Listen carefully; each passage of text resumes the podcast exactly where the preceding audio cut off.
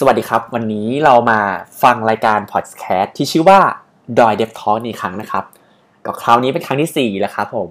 เดี๋ยวขอพูดก่อนครับว่าอะไรพอดแคสต์นี้คืออะไรพอดแคสต์นี้เป็นพอดแคสต์สำหรับนักพัฒนา Android ครับผมในประเทศไทยที่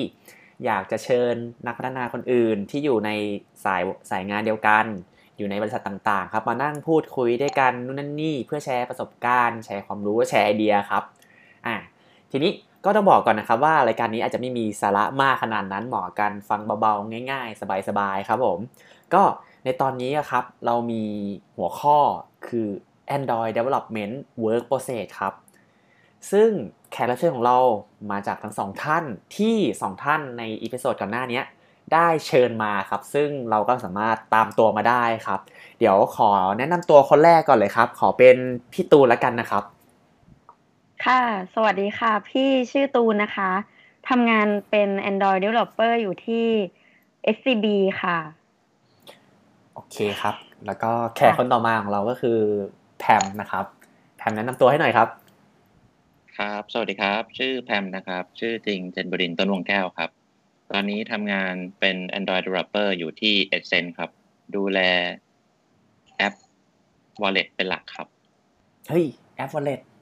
อ๋อครับทายไม่ถูกเลยพี่ตูนแอปชื่ออะไรวะถูกแล้วจะอะไรนะอะไรถูกๆโอเคครับผม True True Wallet อันนี้ก็ในหัวข้อครั้งนี้ของเราคืออยากจะคุยกันเรื่อง Android Development Work Process เนาะเพราะว่าทั้งสองคนน่ะมีประสบการณ์ในการทำงานกับทีมอ่าเดี๋ยวถามเป็นข้อมูลก่อนว่าอย่างของพี่ตูนเนี่ยตอนเนี้ยทีมของพี่เนี่ยมี Android Developer กี่คนถ้าเป็นทีมพี่เองมีรวมพี่ด้วยเป็นห้าคนค่ะเดี๋ยวๆห้าคนต่อทีมห้าคนคือในทีมพี่แล้วแอปที่พี่แอปที่พี่ทำนี่ใช้กี่คน Android นะถ้าเป็นทีมถ้าเป็นทีมใหญ่ก็ประมาณคูณเจ็ดไปก็อ่ะสามสิบห้าคนอย่างต่ำพี่จัดได้สามทีมแต่บอลแข่งกันได้เลยนะจริงๆวะเนี่ยใช่ค่ะประมาณนี้แหละค่ะโอเคแล้วของแพมล่ะครับเอาทีมของตัวเองก่อนก็ได้แล้วก็ทีมรวมอันนี้ก็จะมี Android Developer อยู่ประมาณเจ็ดคนมั้งครับแล้วก็มีแพลนจะขยายให้เป็นสิบคนภายในปีนี้หรือต้นปีหน้าครับก็แปลว่าตอนนี้ is hiring ใช่ไหมครับก็นิดนึงครับค่ะของพี่ก็ hiring อยู่นะคะก็สามารถส่งเรซูเม่เข้าไปที่อีเมลของทั้งสองคนที่ใต้หน้าจอณตอนนี้นะครับอ๋อไม่มีไม่มีในพอดแคสต์โอเคเออทีเนี้ยผมสงสัยอย่างนึงอย่างของผมอ่ะทีมผมตอนนี้ Android ก็อ่ะสามคนผมสงสัยอะว่าแอปตัวเดียวพี่แอปตัวเดียวแพมทำไมใช้คนเยอะแยะจังอ่ะอ่าเผื่อว่าเพราะว่าเข้าใจว่าผู้ชมผู้ฟังหลายๆท่านน่ะอาจจะทำงานคล้ายๆกับผมก็คืออย่างมากทีมก็สามคนหรือ สี่ห้า คน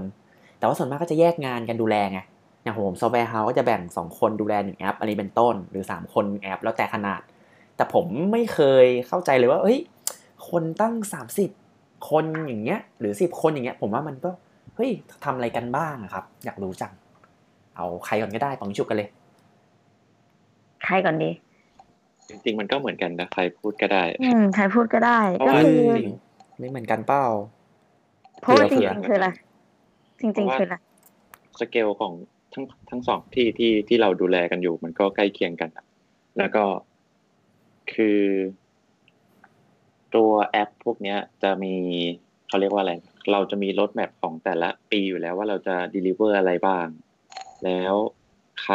จะต้องดูแลส่วนไหนอะไรแบบเนี้ยจะต้องดูแลฟีเจอร์ไหนดูแลส่วนงานไหนจะทำโปรโตไทป์ขึ้นมายังไงจะวิเคราะห์ได้ไหมว่า requirement แบบนี้สามารถทำได้ไหมอะไรแบบเนี้ยก็ต้องแบ่งๆกันไปรีเสิร์ชทำดูอะไรแบบเนี้ยมันแบบแบ่งไปหลายทีมครับหรือว่าอาจจะเป็นเพราะว่าอย่างแอปในตลาดทั่วไปอ่ะอย่างมากที่สุดสมมุติหนึ่งแอปอาจจะมีสักสิบฟีเจอร์ใช่ป่ะเป็นแบบ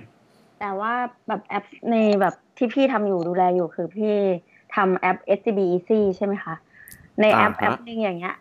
เชื่อไหมว่าในแอป เอส ซี บี อี ซี อาจจะมีฟีเจอร์สองร้อยฟีเจอร์หรือมากกว่านั้นก็ได้ แต่ว่าคนที่ใช้ทั่วไปอาจจะใช้แค่แบบ ห้าหก ฟีเจอร์มันก็เลยเป็นที่มาว่าทำไมเราต้องมีหลายๆทีมขนาดนั้นอืมใช่ใช่แล้วระหว่างนี้ใครของแอปตัวเองได้เลยนะว่ามีฟีเจอร์อะไรที่แบบลึกลับหรือแบบน่าสนใจบ้างอะไรเงี้ยอยากรู้อยากรู้ของของ เอส ซี บี อ่ะในทางคู่อ่ะผมก็ให้ให้แพมก่อนเลยค่ะให้แพมขายก่อนเลยค่ะฟีเจอร์พร้อมพร้อมอวดอ่ะมีไหมผมเอ้ยตอนนี้ไม่ไม่ค่อยไอ้นี่มากเท่าไหร่อ่ะพอดีเพิ่งเข้ามาได้ไม่นานโอเค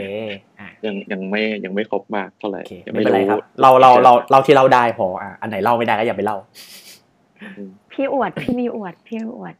อ่ะอวดมาเลยพี่ Travel Card Travel Card อ่าขายของขายของจะบอกจะบอกว่าผมก็เป็นคนนึงที่ยอมไปเปลี่ยนที่อยู่เพื่อจะกดสมัคร Travel Card นี่นี่แหละค่ะกดไปแล้วพี่กดไปแล้วไม่รู้พูดได้หรือเปล่าแต่ว่านี่แหละอดใจรออีกสักนิดนึงอ๋อไออันนั้นใช่ไหมอันนั้นไม่ถึงอันไหน Travel Travel Card ใช่เวลาจะสมัครก็อาจจะแบบว่าทำให้ง่ายขึ้นอะไรอย่างนี้เฮ้ยที่ผ่านมานี่มันก็ง่ายนะที่ผมกดอ่ะง่ายกว่านี้อีกเหรอมีง่ายกว่านี้เฮ้ยอ๋อรอดูครับโอเคอันนี้ก็ประมาณว่าเป็นเหตุผลที่ว่าคือมันมีฟีเจอร์อะไรพวกนี้ค่อนข้างเยอะใช่ไหมครับใช่มันมีฟีเจอร์เยอะแยะไปหมดเลยใช่แล้วก็อ่าแล้วแต่ที่ผมสนใจอย่างหนึ่งก็คือโรดแมปคือมันเป็นโรดแมปที่ยิงยาวไปทั้งปีใช่ไหมใช่อ่าถ้าอย่างเงี้ยอย่างของถ้าไม่ใช่แอปสเกลแบบนี้ผมเข้าใจเลยว่าอ๋อโอเคครับเพราะว่าของเราของทั้งสองคนมีโรดแมปเป็นทั้งปีไงนั่นหมายความว่าเขาจะมีฟีเจอร์ที่เขาเตรียมที่จะรีลีสโอ้โอ้ไปโดนโดนของมีฟีเจอร์ที่เขาจะรีลีสอยู่แล้วในแต่ละช่วงใช่ไหมครับซึ่งมันจะมีทั้งโปรเซสตั้งแต่ว่าทำ พี โอ ซี ว่ามันเวิร์กหรือมันเป็นไปได้หรือเปล่าอะไรอย่างนี้ด้วยใช่ไหมครับใช่ครับแล้วก็เราจะสามารถเดลิเวอร์ทันเวลาไหมแล้วถ้าเกิดว่าไม่ทันก็ต้องมีแผนสำรองว่าจะทำยังไงจะเอาเดลิเวอร์แค่บางส่วนก่อนไหมหรือว่ายังไงอะไรแบบนี้ครับอืมก็คือก็ต้องตัดตะโขบลงมาเพื่อแบบให้สามารถขึ้นไปทดลองได้ใช้ให้คนทั่วไปได้ลองใช้ดูก่อนแล้วก็ค่อย improvement ตามมาทีหลังอ่าน่าสนใจเพราะว่าอย่างของผมก็คือก็ผมรับงานมาผมไม่รู้ไงว่าแบบคือผมไม่ได้รับงานแบบที่ต้องเห็นภาพรถแมพมาทั้งปีเออผมก็เลยแบบเฮ้ยเออนึกภาพไม่ออกอืมอืมอืมอืมอย่างของพี่ตูนมีอะไรเสริมหรือเปล่าอย่างของพี่ก็คือแบบในสมมติว่าหนึ่ง release อย่างเงี้ยใช่ไหมเรามีเราต้องแบบ deliver เป็นแบบสิบ feature หรือแบบห้า epic อะไรอย่างเงี้ยเพราะฉะนั้นเราก็เลยเราก็เลยต้องมีหลายๆทีมทำงานร่วมกันใช่ปัญหาที่เกิดขึ้นอาจจะเป็นพวกแบบเราจะทำยังไงให้แบบหลายๆทีมทำงานร่วมกันได้เพราะว่าเรามีแบบโค้ดหลักบานบานหลักแค่บานเดียวใช่ไหมอืมใช่ใช่ทุกคนมีปัญหานี้นี้มากเลยนะบานหลักบานเดียวอืมก็อืมเราก็โปรเทคไว้ก็ต้องต้องโปรเทคไว้แล้วมีคนที่แอดกลุ่มแอดกลุ่ม พี อาร์ ได้ถูกแล้วครับอ่าอันนี้อันนี้น่าสนใจก็คือใครที่แบบกำลังคิดสเกลทีมแล้วโดยส่วนตัวผมมองว่าแบบการที่สเกลทีมมันไม่สามารถแบบว่าคุณจะทำงานวิธีเหมือนเดิมได้อยู่แล้วตลอดไปเนาะอย่างเมื่อก่อนเราจะแบบทำกันสามคนเฮ้ยเออเมิร์จเข้าไปเลยมาสเตอร์อ่ะเออไม่เป็นไรหรอกแล้วก็รีลีสไปเลยอะไรเงี้ยแต่เข้าใจว่าอย่างของพี่ตูแล้วก็แพบก็คงบอกว่าไม่ได้เราไม่สามารถไว้ใจได้อย่างของแพม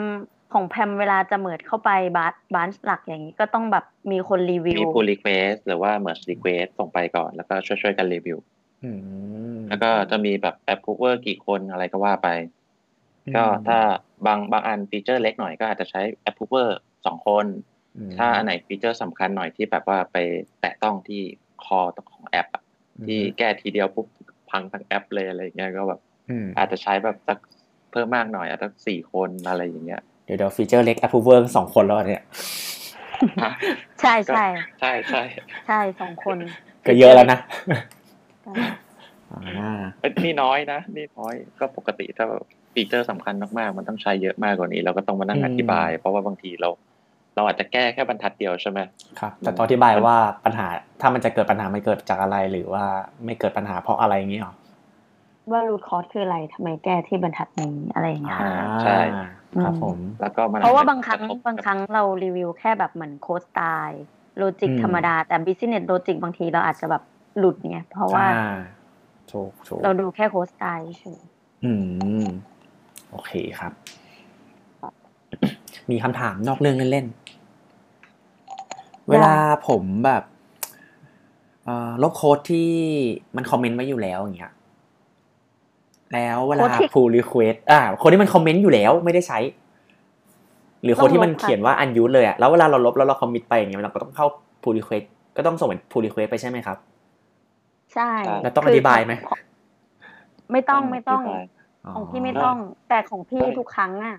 ถ้าเรา pull request ไปอ่ะเราจะต้องเหมือนกับสร้าง ticket ว่าสมมติว่า clean clean code unused codeประมาณนี้ครับผมเอาของแพมล่ะครับคล้ายๆกันครับก็ปกติเวลาจะทำอะไรก็ต้องมี task ขึ้นมาก่อนมี ticket ขึ้นมาก่อนแล้วก็เปิดเป็น pull request ตาม task มันไปเหมือนกันเลยครับคล้ายๆกันแต่ว่าก็มี approver อย่างที่บอกก็ถ้าสำคัญก็จะเยอะหน่อยมากกว่าครับผมตัวถ้าตรวจ commit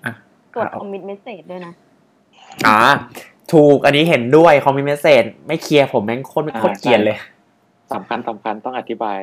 เป็นข้อข้อเลยแล้วทำอะไรไปบ้างมีวัตถุประสงค์อะไรบ้างใช่แล้วก็ต้องมี ticket number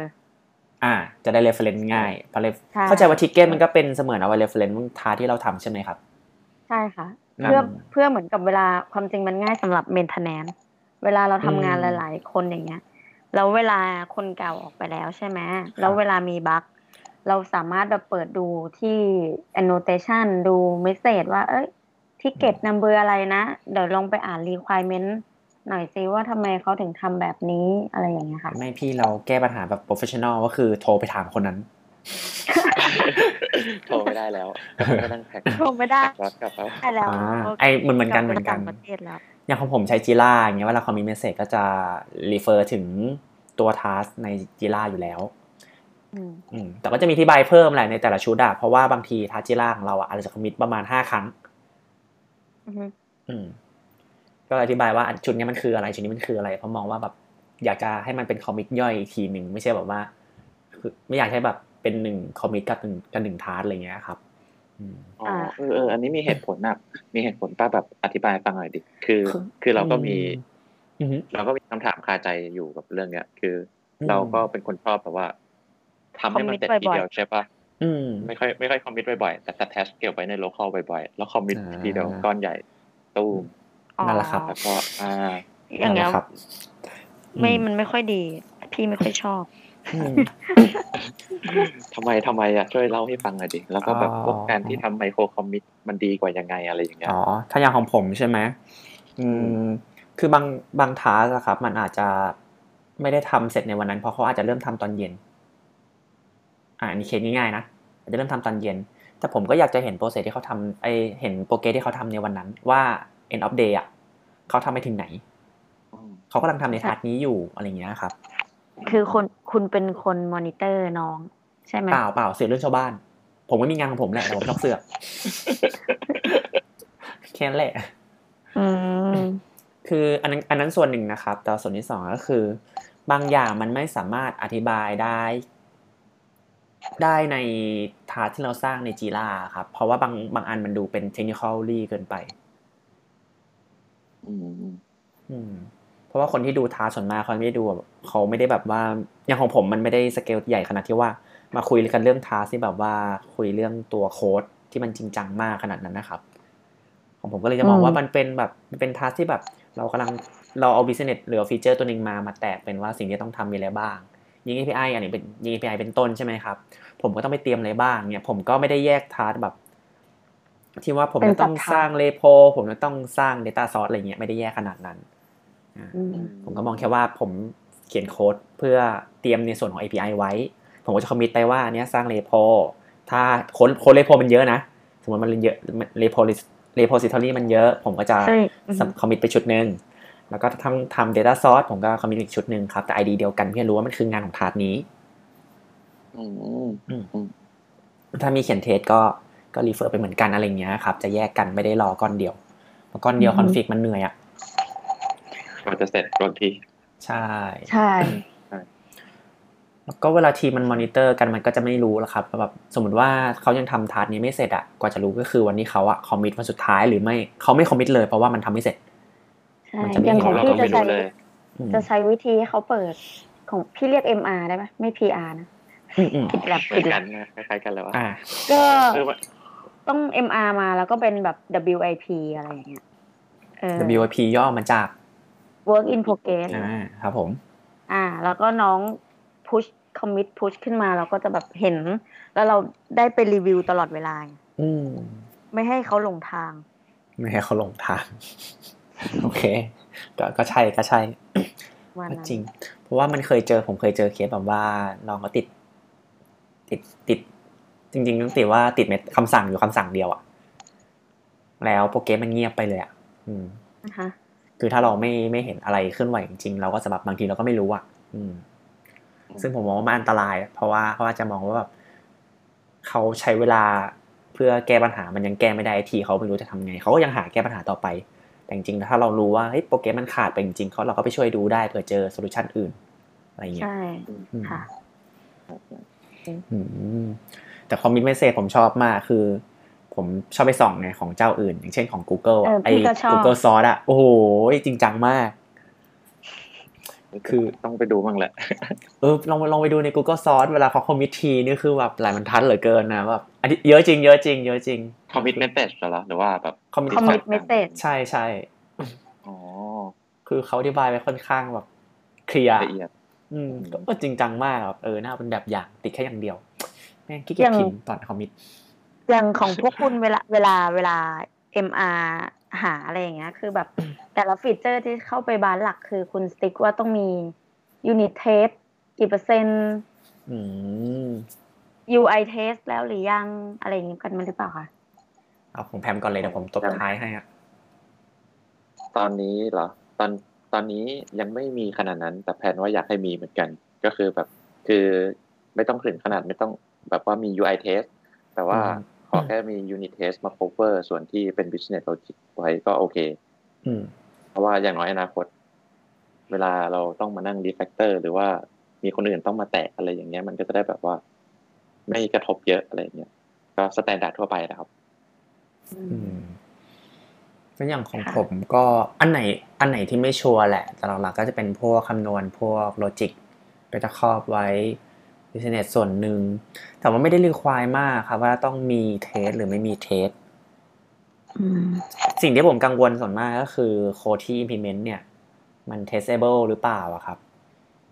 อืมอ่าอันนี้อันนี้จริงจริงเพราะถ้าเกิด test ไม่ testable เราต้องมานั่งแบบหรือแบบใช่ๆคือเขียนให้มันเทสได้มาเขียนเทสที่หลังก็ยังง่ายไงคือมันจะมีเคสที่มันรีบอะครับแล้วก็แบบต้อง deliver อะไรอย่างเงี้ยแล้วก็เราก็รีเช็คด้วยการใช้ tester ไงอ่าคือก็เราก็มองว่าแบบตัว business flow มันผ่านแล้วจริงๆอืมอือหือแต่พอจะนึกคือมาเขียนเทสทีหลังเงี้ยคือถ้าแบบถ้ามันไม่แยกไว้งั้นน่ะไม่แยกไว้ให้มัน testable ได้อ่ะมันก็อืมต้องมานั่ง refactor อ่ะแล้วมันก็สุดท้ายมันก็เกิดปัญหาว่าแบบ refactor โค้ดก็เกิดบั๊กอะไรเงี้ยเพราะงั้นจริงผมก็อยากมันเป็นแบบเพราะมันเปลี่ยนโลจิกไงมันไม่ใช่เป็นแบบใช่คือถ้าถ้าคือถ้าผมขอเป็นอย่างน้อยก็คือขอโค้ดที่เขียนเลยแล้วก็ไม่ต้องมารีแฟกเตอร์เพื่อเขียนเทสนะ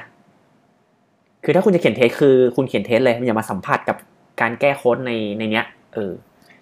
ผมขอแค่นั้นพอแต่ถ้าเทสได้ก็จะมีโบนัสเอ้ยเทสได้ก็จะถือว่าเป็นโบนัสโอเคแต่ว่าอย่างนี้เราก็ต้องมีการตกลงกันในทีมด้วยไหมว่าเราจะไปท่าไหนอะไรแบบนี้ครับเพราะว่าทีมทีมอืมจริงๆแต่ละทีมไม่เหมือนกันนะอย่างของพี่ตู่นะของพี่ต้องมีตลอดอ่ะก็ดีแล้วของพี่ต้องมีตลอดเพราะว่าถ้าไม่มีเราจะแบบเหมือนโปรเซสเราจะไม่ให้ผ่านหมายถึงตัวเทสใช่ไหมคะใช่เหมือนยูนิตเทสอ่ะอย่างน้อยต้องมี cover หมดเฮ้ยโฆษณาได้นะเนี่ยอยากเขียนโค้ดแบบ น้องต้องเขียนเทสอ่ะเออถ้าไม่เทสนี่ไม่ผ่านนะพอดีคุณภาพที่นี่เขาซีเรียสสามารถยื่นเรซูเม่ได้ที่อะไรอย่างเงี้ย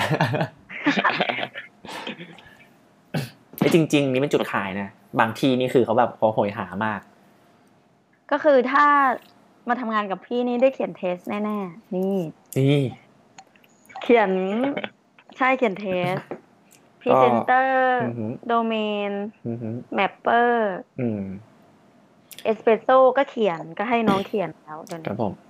ก็เดี๋ยวผมเข้าไปแล้วผมก็ไปเขียน assert to เท่ากับ to ผ่านนี่เอาแนวใช่ไหมใช่เราจะได้ผ่านให้หมดแล้วก็โคเวอร์เรทร้อยหนึ่งอืมอ่าถามเพิ่มเติมคือเรื่องโคเวอร์เรทที่ที่นู่นสติ๊กกันไหมครับว่าโคเวอร์เรทวางไว้ที่เท่าไหร่ของทางโปรเจกต์นะไม่มาเวลาผมทำผมทำแบบฟีเจอร์ฟีเจอร์หนึ่งเนี่ยการที่จะผ่านอ่ะคือมันจะมีแบบ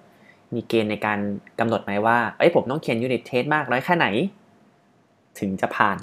ปกติเขาจะเอาโค้ดโค้ด coverage มาจับเนี่ยว่าคลาสเนี้ยที่คุณเขียนน่ะมันต้อง cover เท่าไหร่มีไหมครับส่วนไม่นะส่วนใหญ่เหมือนกับว่าทีม lead อย่างอย่างทีม lead อ่ะจะดูเองว่าสมควรหรือไม่สมควรสมควรไม่สมควรแล้วแต่ทีมเนี่ยเพราะของพี่มีหลายทีมใช่ไหมครับอย่างบางไม่มีใครสติ๊กว่าต้อง หนึ่งร้อยเปอร์เซ็นต์ ประมาณว่าจะแค่ cover เจ็ดสิบ แปดสิบเปอร์เซ็นต์ พี่โอเคแหละครับผมอืมจะขอแบบ cover business logic ที่สำคัญสำคัญกับอาชาใช่ไหมใช่อืมแปลว่าเป็นเป็นเป็นในเวเดียวกันใช่คล้ายกันเพราะว่าถ้าเกิดว่าเราเอาเราเอาทุก line of code เอาทุกเคสมันก็ดีนะแต่ว่าบางทีมันก็มีทั้งข้อดีข้อเสียเราก็ใช้ effort กับการที่แบบเขียนเทสไปซะเยอะแต่แบบวันดีกันดีเราต้องมา improvement ใช่ป่ะแล้วเราต้อง refactor มันใหม่อ่ะแล้ว unit test ที่เราเคยเขียนไว้อ่ะเราต้องรื้อใหม่หมดเลยมันกลายเป็นดาบสองคมแทนนะครับผมพอเคยคุยเรื่องนี้กับน้องคนหนึ่งน้องน้องเบนแหละน้องเบนขจรศักดิ์ที่อยู่ใน อี พี แรกคือคุยเรื่องว่ามันมีประเด็นว่าเราควรวางโคเวอร์เรทไปที่เท่าไหร่แต่สุดท้ายก็มันก็มองว่าอยู่ที่ว่ายูนิตเทสนั้นจะ cover business value ได้มากน้อยแค่ไหนถ้ามันมันมันทำ business value ได้ไม่เยอะจริงๆเราก็ไม่ควรเสียเวลาไปเขียนมากนักหรือเปล่าอะไรเงี้ยเออจริงอืมอืมโอเคครับต่อเรื่องอื่นเดี๋ยวไกลเดี๋ยวกลายเป็นหัวข้อเทสอีกแล้วปกตินี่คือพูดเรื่องอะไร work process เออ work process ก็ยังอยู่ไงเราเรายังแบบทีมเรากำหนดการเขียนเทสนู่นนั่นนี่แต่อยากรู้ครับว่าแบบช่วงช่วงรีวิวเนี่ยก็คือจบสปรินต์ใช่ไหมฮะก็จะรีวิวกันไม่คือของพี่จะเป็นแบบรีวิวโค้ดใช่ไหมคือก็รีวิวตลอดเวลาคือประมาณว่าสมมติพี่ในทีมพี่มีห้าคนอย่างนี้ใช่ไหมทุกคนเขียนคนละฟีเจอร์เล็กฟีเจอร์เล็กคนละฟีเจอร์เวลาต้องทำแบบเอ่อเปิด ดับเบิลยู ไอ พี ทุกทุกวันอย่างเงี้ยเราก็จะมาแบบรีวิวแต่คราวเนี้ยคอนเซปต์ของทีมพี่คือแบบพี่จะไม่ใช่คนเดียวที่พี่รีวิวเหมือนให้น้องรีวิวกันเองด้วยอืมอืมครับผมอ่าฮะเพราะฉะนั้นก็เลยเหมือนกับรีวิวทุกวันอะตอนเนี้ยอืมครับผมอ๋อก็เลยกลายเป็นพี่ตูนเดอะรีวิวเวอร์เพราะว่าคือคือคือรีวิวทุกวันเพื่อลดเวลาความจริงคือคือการหลอกล่อให้น้องแบบรู้จักว่าโค้ดที่ดีต้องเขียนยังไงเราต้องรีวิวจะได้ไปหลอกทีหลังได้ใช่ไหมระหว่างเราที่เราแบบรีวิวแล้วเราก็ลดงานตัวเองด้วยไงนี่มันวิธีคนอู้งานที่แท้จริงนี่เองครับใช่ใช้งานใช้งานน้องให้ถูกต้องอ่าแล้วเราก็ลดงานเพราะไม่งั้นเดี๋ยวพอสุดท้ายมันจะกลายเป็นห้าคนเปิด เอ็ม อาร์ หาเราแล้วก็จะมีสิ่งงานก็กองที่เราใช่แล้วก็จะมีสิ่งที่เราแบบจะให้น้องเปลี่ยนแปลงเยอะไปหมดงานก็จะแบบเรากลายเป็นคอขวดอ่าเห็นด้วยครับจริงอืม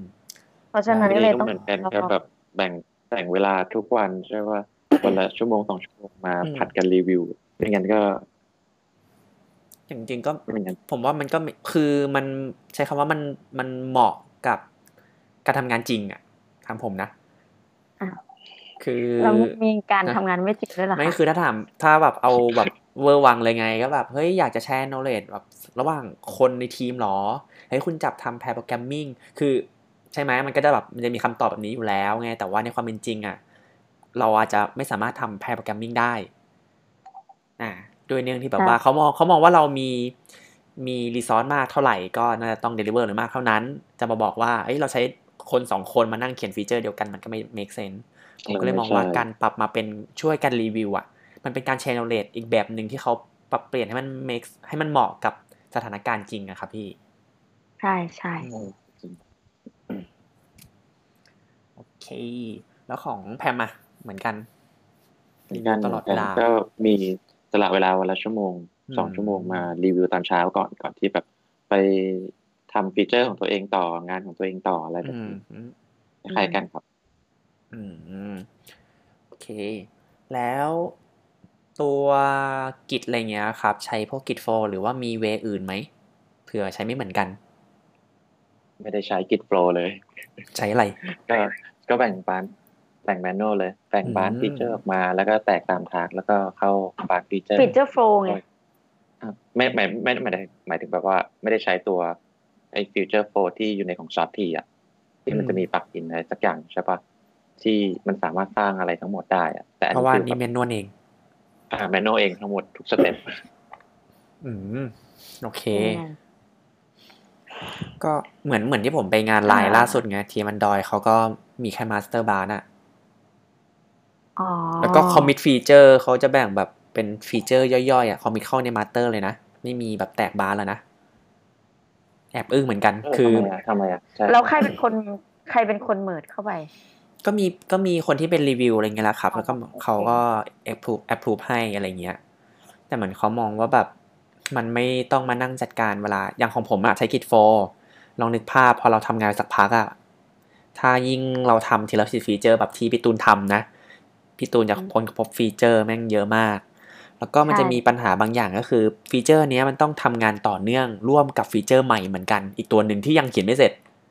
อะไรเงี้ยใช่ใช่มันก็ค่อนข้างแบบมีปัญหาว่าเฮ้ยกิจโฟสอนเรายังไงวะอะไรเงี้ยสื่อสารกันใช่ไหมใช่ครับแต่บางทีมันก็จะมีเคสบางเคสแบบเฮ้ยแล้ว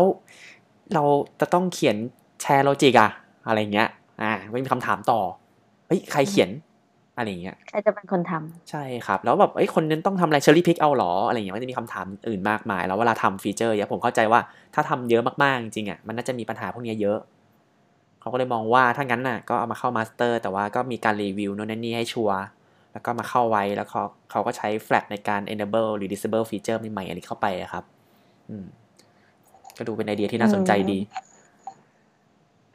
แต่อย่างนี้ก็อ๋อแต่คือสมมติว่าถ้าเกิดว่าฟีเจอร์ฟีเจอร์ยังไม่เสร็จใช่ป่ะแล้วเขาถ้าเกิดเขามีโอกาสที่จะคอมมิตโค้ดตรงที่โค้ดยังไม่เสร็จเข้ามาสเตอร์ได้ป่ะได้ได้ได้ได้ได้จริงแล้วแล้วเขา handle ยังไงอ่ะ disable ดิ disable product ก็ต้องไป disable pack เอาใช่ใช่เขาทำอย่างนั้นน่ะแล้วก็ใช้ทำเป็น flag ใน Gradle ก็จะมีหัวข้อที่เขาพูดต่อเลยเขา control ด้วย Gradle แล้วก็ทำเป็นพวก param มา config พวกฟีเจอร์ที่จะเปิดที่จะปิดเหมือน if else อ่ะก็ประมาณนั้นแหละแต่จริงๆก็จะมีดีเทลลงรายละเอียดเยอะมากอันนี้ก็แบบเปิดโลกใหม่ผมนะ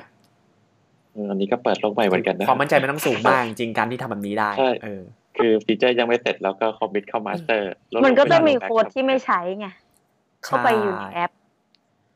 ถูกป่ะอืมนั่นสิแต่ว่าการที่มีโค้ดแบบนั้นอยู่ในแอปมันจะพิสูจน์หรือทำให้เราเห็นอะไรที่มันเป็นข้อดีได้บ้างลองนึกเล่นๆดูพี่คิดไม่ออกโค้ดที่ไม่ใช้อยู่ในแอปใช่ไหมแล้วแฟลชใช้คำว่ายังไม่ใช้เพราะยังไม่เสร็จไงเออบอกว่ายังไม่เสร็จโค้ดที่ยังไม่เสร็จก็ต้องยังไม่ใช้แล้วก็อยู่ในแอปคอนโทรลด้วย Gradle ก็คือเป็นแบบแฟลชที่เป็นสตริงถูกไหมอ่าจริงจริงจริงมีดีเทลเยอะครับแต่ว่าเอาเราพูดแค่ประเด็นนี้ก็ได้แต่ผมก็ยังนึกไม่ออกจริงมีแต่ข้อเสียต่างๆเลยนะที่นึกออกไม่นึกไม่ออกพอดี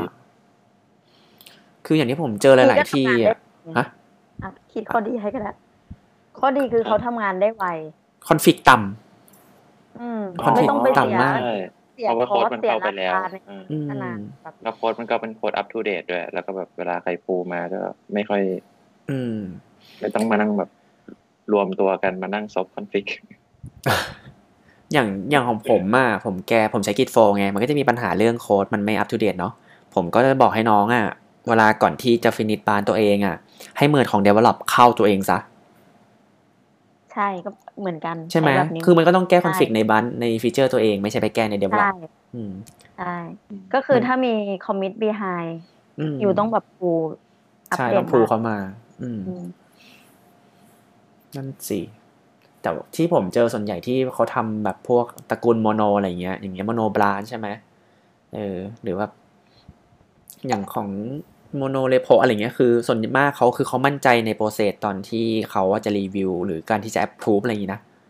แล้วก็จะมีพวกระบบ ซี ไอ ซี ดี ที่เขามั่นใจมากว่ามันมันพิสูจน์พิสูจน์อะไรได้ประมาณหนึ่งอืม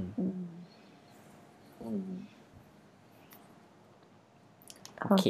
ครับผมก็แล้วปกติว่าอ่ะครับผม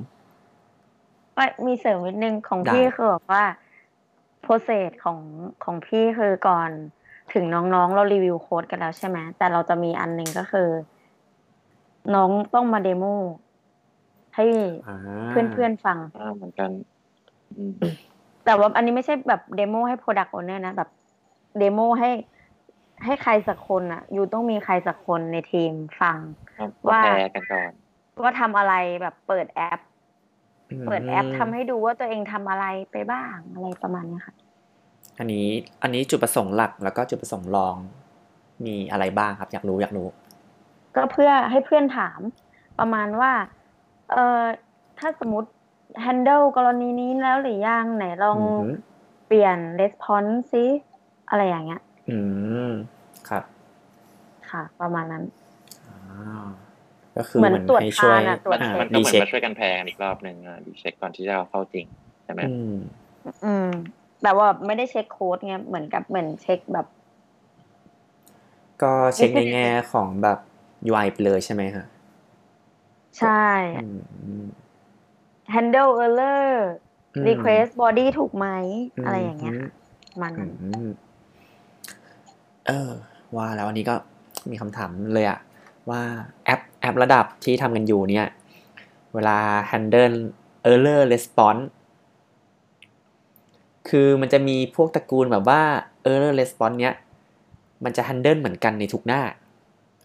กับบางอัน handle ไม่เหมือนกันในแต่ละหน้าเราคุยกับคนในทีมเป็นไงคือเข้าใจตรงกัน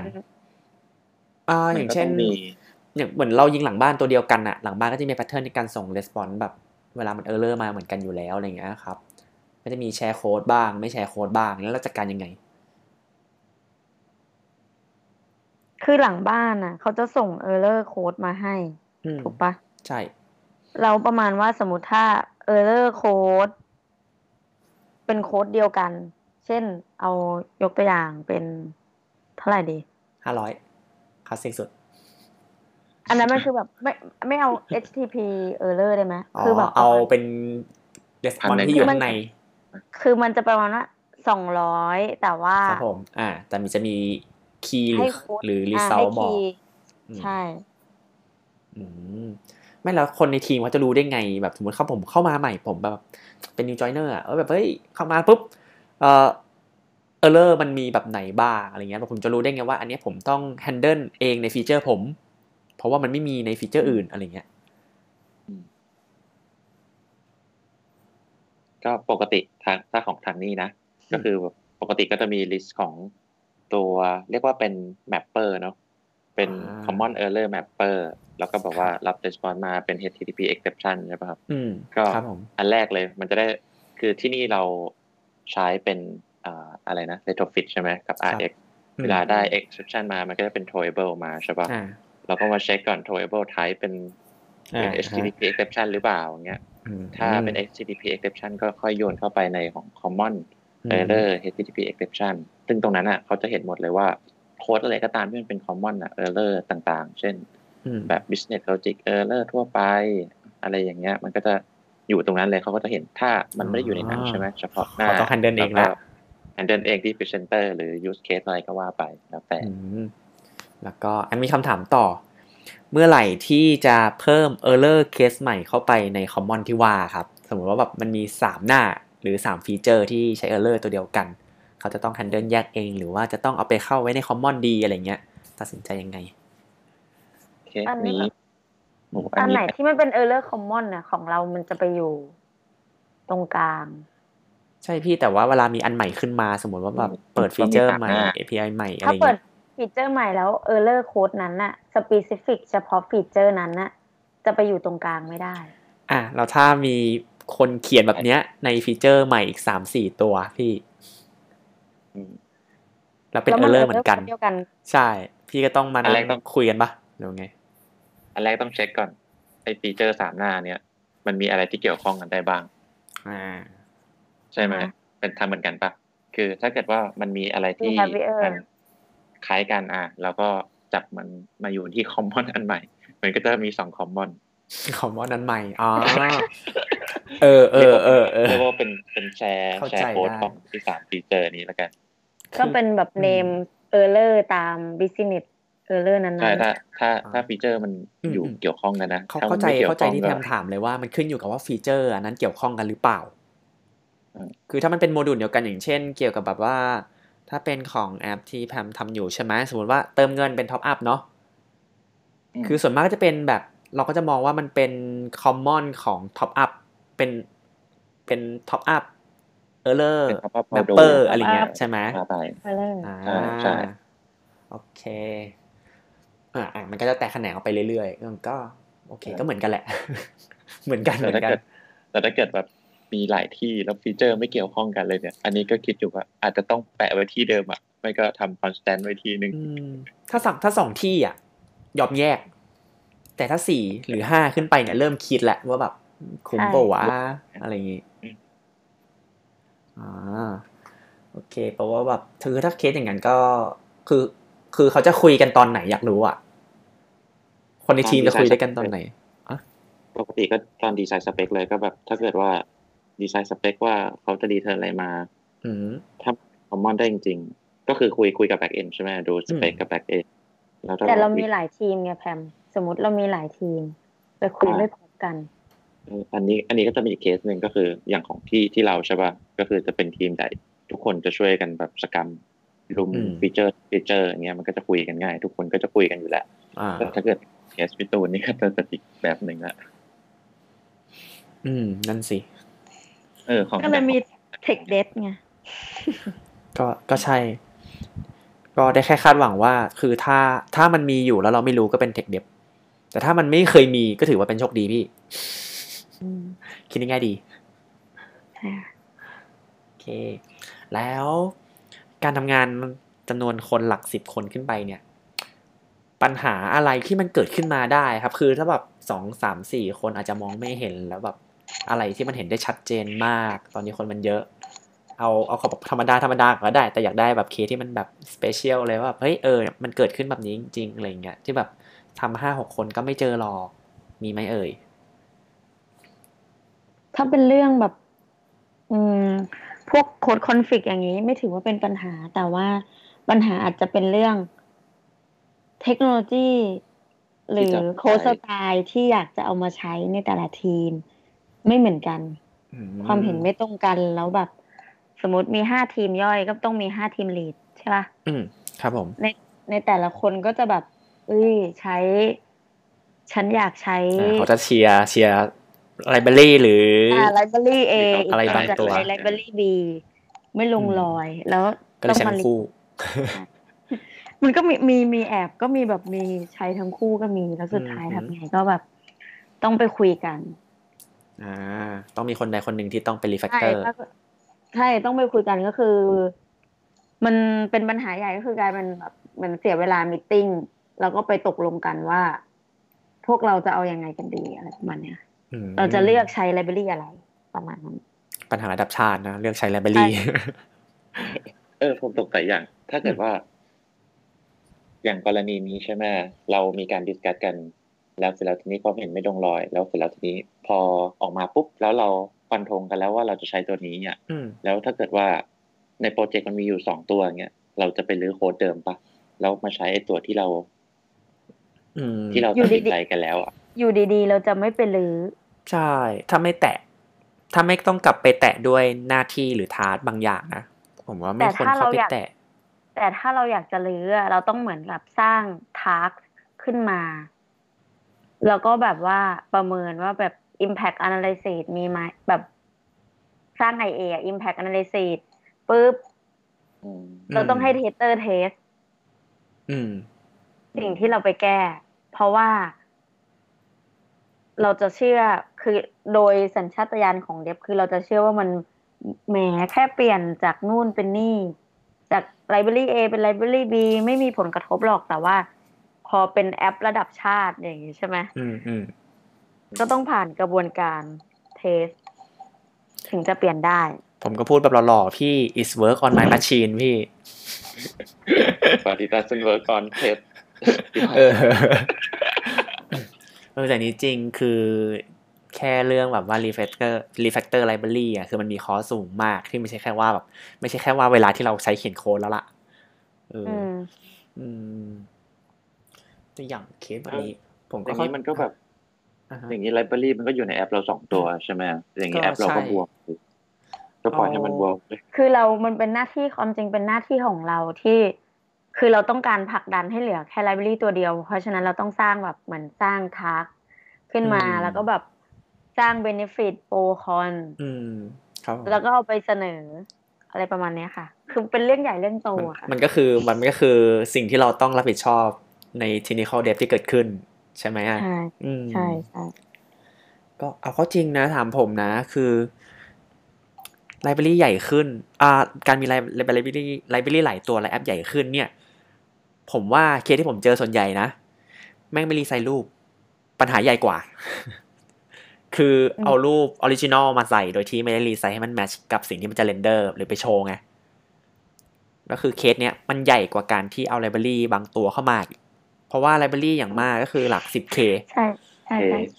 เออคือถ้าถามผมผมจะให้น้ำหนักกับพวก email resource กันมากกว่าถ้าคุณ optimize ตรงนั้นเสร็จแล้วโอเคแล้วอ่ะโอเคค่อยว่ากันมานั่ง optimize ตรงไลบรารีก็ได้ตรงโค้ดก็ได้อะไรเงี้ยแต่ผมคิดที่ผมเจอส่วนใหญ่ก็คือไฟล์ภาพก่อนเลยคือมันแก้ไฟล์ภาพได้อะไรเงี้ยเออก็คงจะดีกว่าอย่างไฟล์ภาพของเราตอนนี้เราแบบพยายามใช้ webpอืมอืมอ้าวเดี๋ยวนี้ไม่ใช่ไม่ได้ใช้ไฟล์กิฟกันหรอพี่ฮะรอเล่นรอเล่นกิฟ จี ไอ เอฟ รอเล่นรอเล่นอืมบิตแมปมั้ยบิตแมปได้หรือเปล่า บี เอ็ม พี อ่ะนะใครใช้นี่ต่อยเลยอ่ะโกรธมากอ่ะอ้าวก็ภาพจะได้ออกมาคุณภาพที่ดีไงอ๋อเออเก็บทีละพิกเซลเลยใช่โอเคเออแต่เว็บพีจริงๆก็ถือว่าเป็นเรื่องที่ควรทำไปแล้วเนาะใช่คือมันแบบโหอย่างสมมติสมัยโบราณอย่างงี้รูปโค้ชมาร์คใช่ป่ะอ่าเป็นแบบหลายร้อยเคอะไรอย่างเงี้ยเราคอนเวิร์ตมาปุ๊บเหลือเท่าไหร่เนี่ย แปดเค เปิดดูเลยเปิดดูอยู่นะเนี่ยเปิดดูคือมันลดลดลงแบบเอ้ยมันลดลงเป็นแบบเนี่ยใหญ่สุดของพี่สิบ สิบเจ็ดเค อืมจากเป็นแบบร้อยๆอ่ะเออครับผมอืมๆก็เรื่องอะไรกว่าในก่อนเมื่อกี้เหมือนเหมือนกำลังจะถามแต่ลืมขอโทษด้วยเอ้ยเดี๋ยวก่อนเดี๋ยวก่อนเดี๋ยวก่อนผมลืมอ่ะแล้วคุยอะไรต่อเนี่ยเดี๋ยวมันเดทแอร์ใช่เราคุยเรื่อง work process ไงก็ใช่เพราะฉะนั้นคืออ่ะแต่เรายังไม่ได้พูดเลยนะว่าแบบเวลามีน้องใหม่เข้ามาเรามีแบบ process จัดการกับน้องใหม่ที่เข้าร่วมทีมยังไงเราก็เสี่ยมสอนให้มันรู้ว่าโลกของเราเป็นยังไงคุณมีแบบ pattern เสี่ยมสอนด้วยเหรอคะเออในในบอคุณอ่ะมาเปลี่ยนเปลี่ยนเป็นคำว่าบูลลี่แทนได้ป่ะ orientation มันอาจจะดูดีเกินไปสำหรับบริษัทผมนี่เป็นคำว่าบูลลี่น้องจนน้องเข้าใจโลกอะไรเงี้ยล้อเล่นล้อเล่นคือถ้าอย่างของผมใช่ไหม หมายถึงเอาในแง่ของเทอมของการเขียนโค้ดป่ะเข้ามาในทีมมาเขียนโค้ดไม่ใช่แบบว่าการทำตัวเป็นบุคลากรไปในบริษัทอันนั้นตัดทิ้งเนาะไม่ใช่ไม่ใช่ไม่ใช่อ่ะคือปกติผมค่อนข้าง expect ของคนที่เข้ามาในทีมอ่ะจะต้องมีพื้นฐานประมาณหนึ่งอย่างเช่นคืออ่ะผมมั่นใจว่าณยุคนี้คนต้องเขียนด้วยการใช้ library อย่าง Retrofit หรือ Volley ก็ยังดีอะไรอย่างเงี้ยถูกป่ะอะไรอย่างเงี้ยผมก็จะมีข้อสิ่งที่ผม expect ไว้ประมาณนึงอะครับว่าเขาจะต้องมีนะครับประมาณนึงอยู่แล้วแต่ว่าต่อมาจะก็คือการ assign หรืออธิบายว่าเขาต้องไปดูอะไรมาก่อนแต่ก็ขึ้นอยู่กับบางเคสนะพี่คือถ้าคนที่เราคุ้นเคยอยู่แล้วเงี้ยเคสที่ผมเจอบ่อยก็คือคนคุ้นเคยอยู่แล้วมาทำงานด้วยกันก็แบบเอ้ยโยนต่อได้เลยอะไรเงี้ยครับแบบเอ้ยลองดูฟีเจอร์นี้ก่อนมันจะช้าหน่อยอะไรอย่างเงี้ยแล้วก็ค่อยดูเขาครับว่าเขาแบบเขาทำอะไรบ้างของผมก็จะเจอปัญหาว่าเขาเขียนอันเนี้ยซ้ำทั้งๆที่เคยมีอยู่ในบางโปรเจกต์อะไรเงี้ยก็จริงสามารถหยิบมาเขียนมาใช้ได้เลยอะไรเงี้ยครับก็จะมีปัญหานั้นนิดหน่อยแต่ว่าของผมมองว่าเป็นเคส by เคสที่สามารถแฮนเดิลได้แล้วตัวตัวโค้ดอะไรเงี้ยคนที่เข้ามาก็จะรู้ผมว่าคนคนเขียน Android จริงจังส่วนใหญ่เขาจะรู้อยู่แล้วว่ามันไม่มีแบบแพทเทิร์นที่มันสวยหรูหรือ perfect ขนาดนั้นไงเขาก็จะดูว่าวิธี implement ของแต่ละโปรเจกต์อ่ะ implement ยังไงก็จะทำตามใช่ครับคือบางก็จะมีบางเคสแล้วเขาก็จะถามว่าทำไมถึงทำอย่างนี้อะไรอย่างเงี้ยแหละคือเราอธิบายได้ไงว่าแบบอ๋อนี่มันเป็นโปรเจกต์เมนเทนอ่ะอันนี้จะเก่าน้องจะคอนเวิร์ตเป็น เอ็ม วี วี เอ็ม ไหมล่ะอะไรเงี้ยแบบกำลังหายอ๋ออะไรเงี้ยเอาเวลาไปทำโปรเจกต์ใหม่ไหมไปทำไปทำ พี โอ ซี เพื่อพิสูจน์ก่อนไหมว่าตัวเองจะ implement ยังไงในระหว่างเนี้ยผมก็จะได้ข้อข้อก็จะได้ข้อดีก็คือผมจะ assign บางอย่างว่าเนี่ยรู้เปล่า pattern ที่เราเรารู้สึกว่ามันน่าสนใจอ่ะเคยลองท่านี้ไหมไปทำ พี โอ ซี มาก่อนนะอันที่จะมาเป็นเทรนของเก่าเพื่อเปลี่ยนเป็น เอ็ม วี เป็น pattern ใหม่ๆอะไรเงี้ยครับผมก็จะบอกเขาไปลองทำแบบนี้มาก่อนแล้วมาเล่าให้ฟังอ่าแล้วเราเจอท่าอื่นไหมแล้วมาใช้ในโปรเจกต์ใหม่ด้วยกันดีกว่าอะไรเงี้ยอืมค่ะประมาณนั้นของผมจะไม่ได้อย่างอย่างอย่างที่ที่รู้กันก็คือผมไม่ได้ดูแลแอปแค่ตัวเดียวอ่าก็เลยจะมีวิธีแฮนเดิลที่มันดูเป็นเคส by เคสไปหน่อยก็แล้วแต่แอปนั้นว่าเป็นแบบไหนใช่ค่ะอย่างของทั้งสองแล้วครับนะว่ามาครับแล้วอย่างของแอปเอกใช่ไหมแอปแอปเอกนี่คือทำครั้งเดียวแล้วก็ต้องมานั่งกลับมาดูแลต่อไหมดูเป็นปีอะทุกวันนี้ยังดูแลอยู่เลยดูต่อดูต่อเรื่องไปใช่ไหมใช่แล้วเจอโค้ดอย่างเงี้ยไปแล้วแบบเจอโค้ดที่เป็นเลกาซี่อย่างเงี้ยแล้วดูแลยังไงก็อืมผมไม่ได้ซีเรียสคำว่าเลกาซี่อะตามใดที่บิสซิเนสมันไปต่อได้อะก็คือถ้ามันยังเอ็กเทนแก้ไขเมนเทนเนเบิลก็ก็ไม่เป็นไรใช่ครับคือคำถามก็คือเรา legacy เพราะอะไรอ่ะเพราะว่าอย่างเช่นผมแบบ legacy เพราะผมใช้ Java อย่างเงี้ยผมก็แบบมันไม่ได้มีคอสขนาดนั้นเพราะว่าด้วยคนที่เขียนโปรเจกต์นั้นหรือคนที่อยู่ในในทีมผมอ่ะเขาเขียน Java ได้อยู่แล้วคือเขาเขียนอันไหนก็ได้เข้าใจปะ mm-hmm. เออขอแค่โปรเจกต์ใหม่ขอเป็น Kotlin อะไรเงี้ยอืมแล้วก็อย่างพวก library อะไรอย่างเงี้ยครับผมผมไม่ได้ติดปัญหา library เพราะว่าอัปเดตเป็นระยะระยะดูแล้วแต่ว่าเรื่องตัว pattern อะไรอย่างเงี้ยครับคือผมก็มองว่ามันมีเคสที่ในในโปรเจกต์ตัวเก่าอ่ะมันสามารถ handle ได้แค่เป็นเวที่เขียนโค้ดเยอะกว่าและมีสิ่งที่ต้องระวังและ concern เยอะกว่าครับอืมเลยไม่ได้มองว่าแบบเฮ้ยมันเป็นอะไรที่ทำให้เราอยู่ไม่ได้หรือแอปมันอยู่ไม่ได้เราต้อง migrateส่วนมากจะเจอ major change พวก เอ พี ไอ level อ่ะเอออันนั้นอ่ะต้องทำแต่ส่วนมากก็ไม่ได้เกิดจาก library หรือภาษาที่เราใช้หรือ pattern ที่เราใช้ไงอืมอืมก็เลยไม่รู้สึกว่าเดือดร้อนอะไรกับ legacy อืมคือถ้าเราจริงๆแล้วคือโค้ดที่ legacy ทำงานได้อยู่อ่ะคือโคตรคุ้มค่าทำผมนะโคตรคุ้มค่าคือมันคุ้มมากคือมันทำกำไรมากอ่ะอืมเพราะเราไม่ต้องมานั่งต้องมานั่งเทรนใช่ครับไม่ต้องมานั่งแก้อะไรเงี้ยอย่างของพี่ตูนกับแพมอะเวลามีคนมาใหม่เข้ามาในทีมอ่ะยังกลับเข้าเรื่องเดิมอยู่เกือบผมกลับกลับเข้าเรื่องเดิมมากเลยอะของของพี่มันจะค่อนข้างเป็น process ก็คือแบบประมาณว่าต้องหัดเหมือนแบบว่า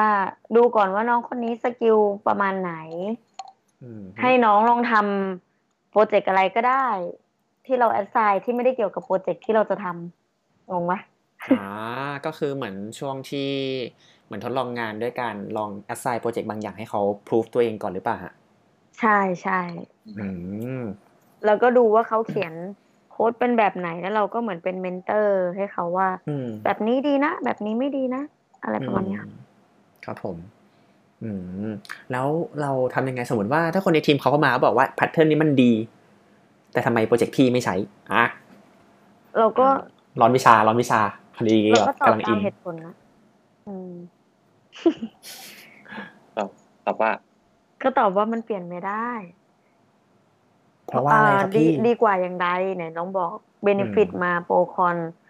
ของปัจจุบันดีกว่าไม่ดียังไงโปรคอนอะไรเงี้ยคือถ้าน้องเขาพรีเซนต์ออกมาเป็นแบบ value ไม่ได้ก็ให้เขากลับไปทำการบ้านมาใหม่อ่าไม่อ่ะไม่มีเหตุผลมีเหตุผลคือคืออ่ะถูกครับคือถ้าแบบมันก็สุดสุดท้ายคือเราจะใช้ของใหม่เราก็ต้องดูโพสคอนอยู่ดีป่ะเนาะใช่แล้วมันต้องมีแบบฟิกแคนประมาณว่าแบบเบเนฟิตของมันมันต้องแบบมากพอที่จะสร้างครับผม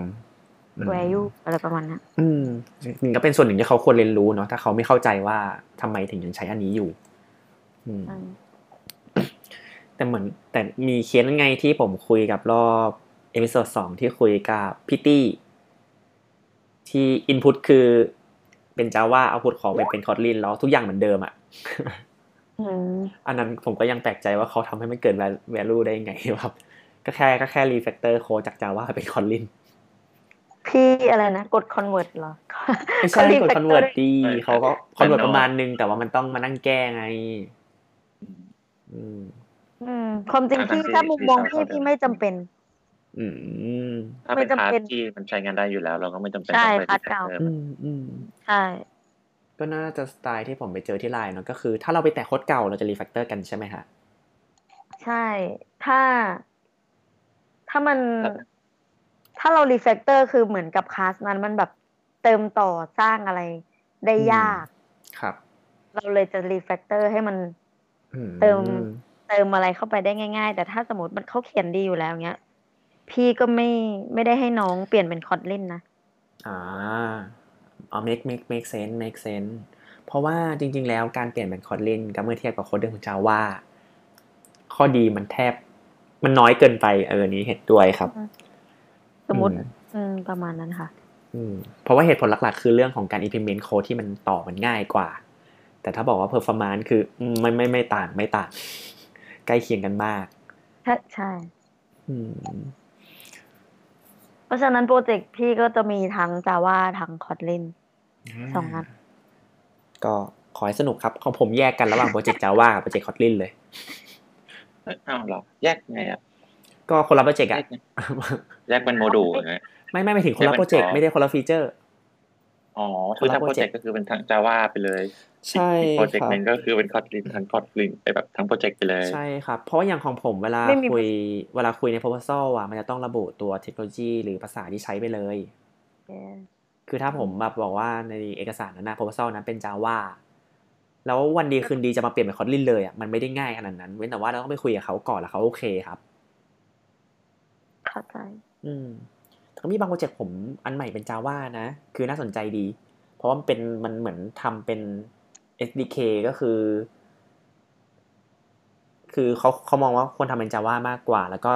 เราต้อง transfer ให้เขาแล้วทีมเขามี know-how ของ Java ครับเขาไม่ได้ทำงานด้าน Android อยู่แล้ว อ, อะไรเงี้ยผมก็เออเออก็เอาก็ได้น่าสนใจดีเพราะว่าถ้าเขียน เอส ดี เค ผมก็อยากให้มันเป็น Java เป็นหลักไว้ก่อนละกันอะไรเงี้ยเวลาเมนเทนคนอื่นมันเมนเทนต่อได้แหละแล้วก็ลูกค้าเขาเรียกควายเองเพราะว่าไปเป็นโนเลจของเขาก็คือเป็น Java ไม่ยังไม่เคยทำ Kotlin อะไรเงี้ยก็สะดวกกับเขากว่าใช่ครับอะไรที่สะดวกกับเขาแล้วผมได้ตังค์ผมก็โอเคนะ ยอมเขียนหมด ได้ตังค์หมดเออได้ตังค์เอาหมด แล้วของแพมล่ะครับเวลาแบบมีคนมาใหม่เข้ามาในทีมถับเอางี้เลยคือเพิ่งบอกว่าตัวเองเข้าไปได้ไม่นานเล่าตัวเองเลยเขาทำอะไรใช่ใช่เขาทำอะไรกับเราบ้างเขาทำอะไรกับเราบ้างก็สิ่งแรกเหมือนเหมือนเหมือนเราไปทำเองมากกว่านะ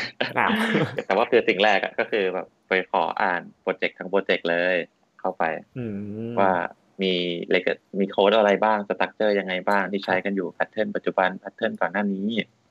อะไรเป็นยังไงอะไรอย่างนี้ด็อกคิวเมนต์ไว้ไหมคะด็อกคิวเมนต์เหรอโค้ดมันก็นานแล้วเนาะพี่ตูนพูดถึงอะไรอะผมไม่รู้จักเลยอะคำว่าด็อกคิวเมนต์เนี่ยก็มีทั้งส่วนที่มีและส่วนที่ไม่มีอะไรกันอ่าฮะครับอืม แต่ว่าที่เพิ่งเข้ามาเนี่ยก็ไม่ได้หมายความว่าไม่มีน้องเพิ่งเข้ามาเหมือนกันแต่ว่าก็จริงๆก็คือมีน้องที่เพิ่งเข้ามาครับโปรเซสที่ทำเนี่ยก็จะคล้ายๆกันก็คือจะแบบให้โค้ดน้องอ่ะไปอ่านก่อนทั้งโปรเจกต์แล้วก็ให้น้องอ่ะเข้าใจสตรัคเจอร์ปัจจุบันก่อนว่าเราต้องทำว่ามันเป็นยังไงจะทำงานยังไงครับผมแล้วสักพักน้องจะเริ่มเข้ามาถามว่าเฮ้ยทำไมเราถึงต้องใช้ไอ้ตัวนี้ไอ้ตัวนี้ทำไมเราไม่ใช้ตัวนี้แล้วก็ทั้งทั้งที่อีกตัวหนึ่งมันเขียนง่ายกว่าแต่ทำไมเราถึงไม่ไปตัวนี้ก็อธิบายน้องไปว่าเออมันเป็นโค้ดที่ที่เราใช้กันอยู่หลายส่วนโค้ดที่มันใช้ได้อยู่แล้วถ้าถ้าถ้าจะไปของใหม่อ่ะเราต้องรีแฟกเตอร์ทั้งหมดเราต้องอินเวสต์ที่จะเปลี่ยนมันทั้งหมดเนี่ยมันเป็นเป็นไปได้ค่อนข้างยากถ้าเกิดว่าเราใช้มิกซ์กันอ่ะมันจะกลายว่าเรามีอีกอันหนึ่งทำงานไม่ได้เขาบอกน้องไปอะไรเงี้ยของผมเคยเจอคนถามอย่างนี้เหมือนกันว่าเฮ้ยถ้ามีสมมติว่าเป็นไลบรารีกันมีไลบรารีใหม่ที่ไม่แทนที่เขาควรจะเปลี่ยนไปทั้งหมดเลยไหมหรือว่าใช้แค่บางอันถ้าถามผมผมขอเวที่ว่าแบบใช้ตัวเก่าไปเลยกับใช้ตัวใหม่ไปเลยดีกว่าเพราะว่าคอนฟลิกต์ที่เกิดขึ้นกับสองไลบรารีบางทีมันมีอ่ะแล้วมันแก้ไม่ได้อ่ะใช่ใช่ใช่แล้วถ้าอย่างนี้เขาถามบอกว่าสมมติเขาแบบอยากจะเปลี่ยนแต่แผนที่จะเปลี่ยนคือของคุณคือถ้าเปลี่ยนต้องเปลี่ยนทั้งหมดใช่ป่ะที่คุณพูดอย่างเงี้ยหมายถึงของผมใช่ค่ะถ้าใช่ผมอยากให้เปลี่ยนทั้งหมดครับคือเขาควรจะต้องเรียนรู้คอที่เกิดขึ้นไม่ใช่เพียงเพราะว่าเขาอะมองว่าข้อดีหรือ value ที่เกิดขึ้นคืออะไรแต่คุณเขาต้องมองว่าต้นทุนคืออะไรด้วยถ้าเขาบอกว่าเขาต้องแก้เท่านี้คืออย่างตอนที่ผมเคยสมัยตอน Retrofit หนึ่งไปเป็นสองนะครับสมัยนู้นอะค่ะผมลิสต์เลยว่ามีฟีมีตรงไหนบ้างที่ต้อง migrate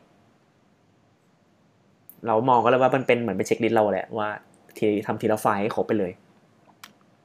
ประมาณนั้นนะครับไม่งั้นมันเกิดแบบปัญหาแบบคือทุกวันนี้เราเขียนโค้ด Android มันก็เกิด fragmentation เยอะมากพอแล้วยังจะไปนั่งเจอในโค้ดอีกทำไมอะไรอย่างเงี้ยทำผมนะผมต้องมานั่งจำอ๋ออันนี้ implement แบบเก่าอันนี้ implement แบบใหม่ในโปรเจกต์เดียวกันคือถ้าผมขอผมขอแยกโปรเจกต์ไปเลยดีกว่าค่ะประมาณนั้นแต่จริงๆก็จริงคือพอดีว่าโปรเจกต์ถ้ามันเป็นโปรเจกต์ที่มันทำมานานอยู่แล้วอะยังไงมันก็ต้องเจอปัญหานี้เนี่ยแล้วก็คิดแล้วเมื่อไหร่เราจะได้เปลี่ยนใช่ไหมเมื่อมันเกิดปัญหาขึ้นเราใช่เรามีโซลูชันยังไงที่จัดการกับมันถ้าถ้าถ้าถ้าแบบว่าแต่ละคนเจอปัญหานี้คือจริงๆอันนี้คือถามเอาโซลูชันไว้เพราะทุกวันนี้ก็เจออยู่ไงมีมียูสเคสไหมอะแบบแบบพูดอ้อมๆก็ได้อ่ะก็แบบเป็นเป็นโค้ดที่สมัยก่อนที่จะแบบว่าเราจะมีแพทเทิร์นใช่ไหมอ่าฮะก็จะโค้ดทุกอย่างก็จะอยู่ในเพจเพจหนึ่งแอคทิวิตี้หนึ่งอะไรอย่างเงี้ยอีกอันอีกอันหนึ่งเข้ามาอีกยุคหนึ่งก็จะเป็นอีกแพทเทิร์นหนึ่งที่เป็นแพทเทิร์นที่เหมือนเพิ่งเริ่มมีดีไซน์แพทเทิร์นใน Android อะไรอย่างเงี้ยแล้วก็ปัจจุบันนี้ก็จะเป็นโค้ดที่เป็นโค้ดที่สไตล์ของ Jetpack อันใหม่อะไรอย่างเงี้ยในโปรเจกต์เดียวกันคือตอนนี้มันมีมันมีการ mix แบบค่อนข้างเยอะเนี่ยจะเป็นโซลูชันอย่างที่แบบนี่เขียนมันได้ไหมอ่ะไม่ไหวแล้วโลกเรามันท้อเลยเกินนึกก่อนถ้าผมต้องมาเจอแบบนั้นหนอทีนี้ก็เลยแบบเออคุณต้องแบบแยกเป็นฟีเจอร์ฟีเจอร์โมดูลให้ได้แล้วก็ค่อยๆเปลี่ยนค่อยๆเปลี่ยนจริงทำเป็นโมดูลละไลท์ได้ป่ะอืมอ่าใช่ตอนนี้ก็คือไม่อยากให้มันยุ่งคืออยากให้มันคงมีอยู่แหละทำอะไรไม่ได้อะแต่ว่าแบบแยกไปเลยได้ไหมอะคอสมันสูงเกินอะเปลี่ยนเปลี่ยนแบบแพทเทิร์นอะไรอย่างเงี้ยอืมอันนี้ก็ใช่ก็เลยแบบวางแผนว่าเออน่าจะไปทางโมดูล่าไลท์น่าจะเวิร์กกว่าแล้วไปเจอวิดีโอของโมดูล่าไลท์ของเอ็มอะแล้วแบบว่าแบ่งเป็นฟีเจอร์ฟีเจอร์ไปใช่ป่ะแล้วแบบโมดูลนี้เขียนแพทเทิร์นนี้เขียนไปเลยอืมใช่ใช่ใช่แพทเทิร์นนี้แพทเทิร์นนี้ไปเลยอะไรอย่างเงี้ยหรือนี่เขาเรียกว่าไมโครฟรอนต์เอนที่ทีมเว็บเขากำลังไฮป์กันเขากำลังฮิตกันนั่นเนี่ยไมโครแอนดรอยไมโครฟรอนต์เอนไมโครเซอร์วิสไมโครแอปพลิเคชันหรือเปล่าไมโคร ยู ไอ แอปพลิเคชันเออ whatever อะไรก็ได้แต่จริงก็เห็นด้วยครับว่าแบบแพทเทิร์นคลายแพทเทิร์นมันอ่ะคือแยกเป็นโมดูลไปเลยก็ได้แล้วจัดการเป็นมองว่าเป็นไมโครไปเลยไมโครโมดูลก็ ก็ก็ใช่ก็ใช่อย่างแต่อย่างของผมก็ใช้โมดูลแหละแต่แยกบายฟีเจอร์เพราะว่าฟีเจอร์มันใหญ่เกินไปก็เลยแยกเป็นโมดูลดีกว่าแต่ไม่ได้ใช้แพทเทิร์นต่างกันเพราะทีมคนทำก็คือคนทีมเดียวกันนี่แหละเลยไม่ได้มีปัญหาเรื่องนั้นแต่จริงๆข้อดีถ้าคนเยอะผมว่าเวนั้นก็ไปโอเคนะเว้นแค่ว่าไลบรารีมันคอนฟิกกันเฉยๆเพราะว่าแพทเทิร์นนี้ต้องใช้ไลบรารีตัวนี้อะไรเงี้ยครับแบบบางก็ต้องมีตรงกลางใช่คือกลัวว่าบางทีมเช่นแบบผมทีมโคลูทีน่ะอีกคนนึงทีมเรียกเรียกทีม X อ่ะอะไรเงี้ยมันก็จะไลบรารีสองตัวไงอยู่ใน เอ พี เค เดียวกันใช่แต่จริงๆก็ไม่ได้มองเป็นคอร์สขนาดนั้นหรอกถ้าบอกว่าไปรีไซเคิลรูปกันมั้ยอะไรเงี้ยอืมเออเออเอออันนี้น่าสนใจครับไม่คิดว่าเราจะมาสาระกันได้ถึงขนาดนี้ใช่ตอนนี้พี่กำลังงงว่าเรามามาไกลกันแล้วนั่นสิก็ไหนๆก็หนึ่งชั่วโมงแล้วผมว่าขอตัดจบเลยแล้วกันเนาะเพราะว่าคราวที่แล้วรายการนี่ยาวไปสิบห้านาทีผมก็กลัวว่ารอบนี้จะยาวขึ้นแต่ไม่เป็นไรเราก็หักมุมเลยก็แบบตัดจบเลยก็จริงๆแล้วก็ผมชอบไอเดียหลายๆอย่างที่ได้จากพี่ตัวแล้วก็แพมเพราะว่ามุมสิ่งที่ผมเจอหรือว่าสถานการณ์ที่ผมมีอยู่นะตอนนี้มันก็คนละแบบกันอยู่แล้ววิธีจัดการมันก็ต่างกันอยู่แล้วเนาะเออครับผมก็ก่อนจะจบรายการเนี่ยแบบอยากจะทิ้งท้ายอะไรกันหรือเปล่าครับแบบจะจะฝากอะไรให้ถึงผู้ฟังทางบ้านที่ฟังมาแล้วหนึ่งชั่วโมงหนึ่งนาทีเอาเริ่มจากพี่ตูนเลยครับพี่ก็เดี๋ยวแนะนำตัวอีกทีนะคะก็คือพี่ตูนทำงานอยู่ที่เอ่อ เอส ซี บี นะคะตอนนี้กำลังหาน้องๆเข้าร่วมทีมถ้าเข้ามาอยู่ในทีมพี่รับรองว่า Basic Android ของน้องๆจะเพิ่มพูนขายสดๆค่ะเฮ้ยแค่ Basic Android เป็นที่ไหนก็ได้ผมรีคูดก็ได้นะเฮ้ยไม่ใช่ไงเขาเรียกว่า Foundation ยากๆสำคัญแบบจะสร้างตึกสิบชั้นพื้นฐานต้องแน่นก่อนอ่าเราเพราะเรามีประสบการณ์ทำตอนนี้ตึกเราหนึ่งร้อยชั้นแล้วอ่าอยากรู้ใช่ไหมว่าตอนทำตึกสิบชั้นมันต้องมีอะไรบ้างใช่ก็เข้ามาหาพี่ได้เลยค่ะอ่าก็เดี๋ยวผมโชว์บ้างก็ตอนนี้ผมตึกอยู่สองชั้นนะครับอยากรู้ว่าชั้นสองทำยังไงมาทำด้วยกันไม่ไหวแล้วทำไม่ทันโอเคมีอย่างอื่นอีกไหมพี่แพมอ่ะอ้าวอยู่ในแพมเลยผมก็ไม่มีอะไรฝากมากครับก็ถ้าเวลาเราทำงานที่แบบเป็นทีมเยอะๆก็อยากให้มองทีมเป็นทีมเดียวกันแล้วทำงานเป็นทีมเวิร์คซะมากกว่าเฮ้ยนี่มันคำพูดของพี่ตูนในตอนแรกนะเว้ยใช่ก็แค่นั้นแหละทำไมจะมองคำพูดพี่มาพูดได้เนี่ย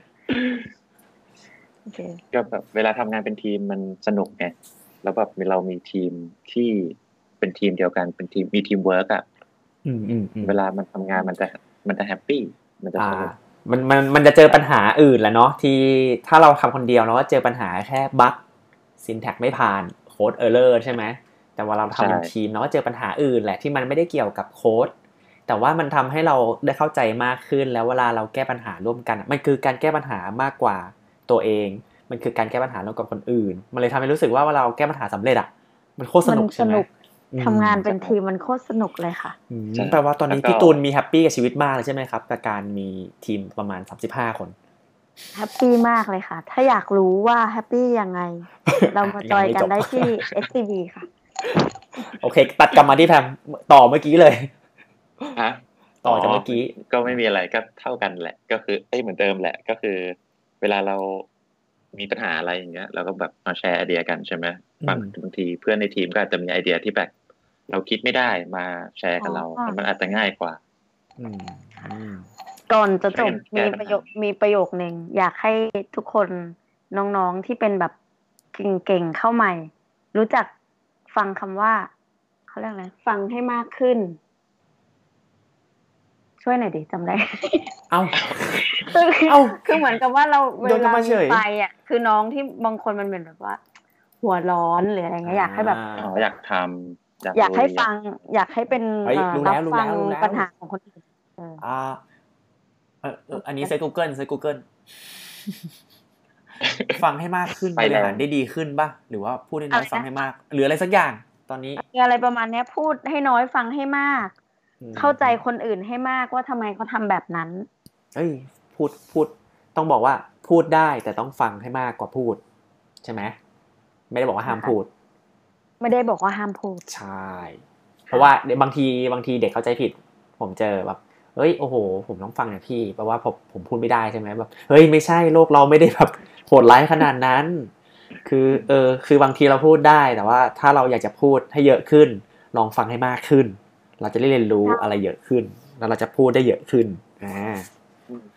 ผมมากเลยค่ะไม่รู้เกี่ยวกับ Android หรือเปล่าไม่รู้เกี่ยวอะไรเปล่าผมเสิร์ช Google มาเมื่อกี้ก๊อปเข้ามาพี่โอเคโอเคครับก็อ่าทิ้งท้ายอย่างนึงขอคนละหนึ่งคนครับที่จะให้ผมไปลากมาพูดในเอพิโซดครั้งหน้าครับโอ้ยเกือบลืมเลยเอออ่าใครคิดได้ก่อนจัดมาพี่ฝากฝากน้องรักคนนี้เลยค่ะน้องแฮมว่าแล้วทศพลตอนนี้ทำงานอยู่ที่ ไลน์ เออเออเออครับเดี๋ยวไปชวนมาให้ครับเสียงหอเหี่ยวเสียงหอเหี่ยวเลยค่ะเออโอเคครับแพมจัดมาหนึ่งคนครับก็ไหนๆก็แฮมแล้วเนาะเออก็มาเป็นคู่เลยแล้วกันเนาะหนุ่ยสลันแล้วว่าแล้วเอ้ยมันก็มาขายของกันสองคนดิเอาจริงเหรอก็เอ้ยก็อยากเห็นอยากฟังความคิดเห็นจากแบบอ่าบริษัทบุรุษไปบุรุษลายสีส้มไอ้สีเขียวเฮ้ยโอเคโอเคว่าว่าว่า environment ข้างในมุมมองที่นี่เป็นยังไงอะไรอย่างนี้จะได้แบบแบ่งปันประสบการณ์กันหลายๆหลายๆความหลายๆมุมมองโอเคครับผมโอเคครับครั้งต่อไปก็จะเป็นไอ้ทศพลกับไอ้หนุ่ยมันชื่อจริงชื่ออะไรนะ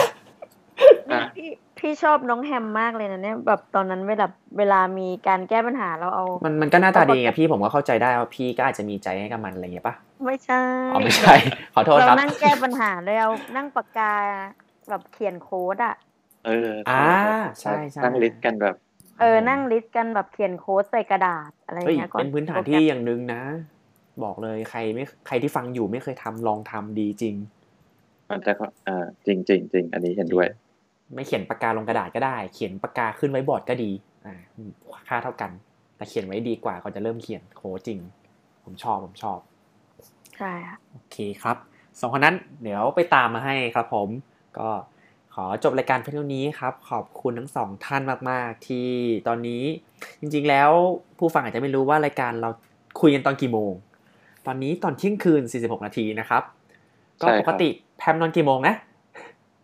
ช่วงนี้สี่ทุ่มโอเคที่เห็นเบอร์เบอร์หน่อยก็คือง่วงนอนแล้วเลยพูดไม่ค่อยเยอะเท่าไหร่ไม่ต้องห่วงเราจะเปิดโลกใหม่ของการนอนดึกให้ปกติก็นอนดึกครับผมขอบคุณทั้งสองคนเช่นกันแล้วก็ขอบคุณผู้ฟังที่หลงเข้ามาฟังทั้งหมดทั้งมวลครับผมก็เดี๋ยวอีกเอพิโซดหน้าจะเป็นยังไงหัวข้ออะไรส่วนคนใครที่จะมาพูดเรารู้กันอยู่แล้วเนาะอ่าแต่เราก็ไปติดตามกันคราวหน้าครับผมตอนนี้ขอบคุณมากครับขอบคุณค่ะครับบ๊ายบาย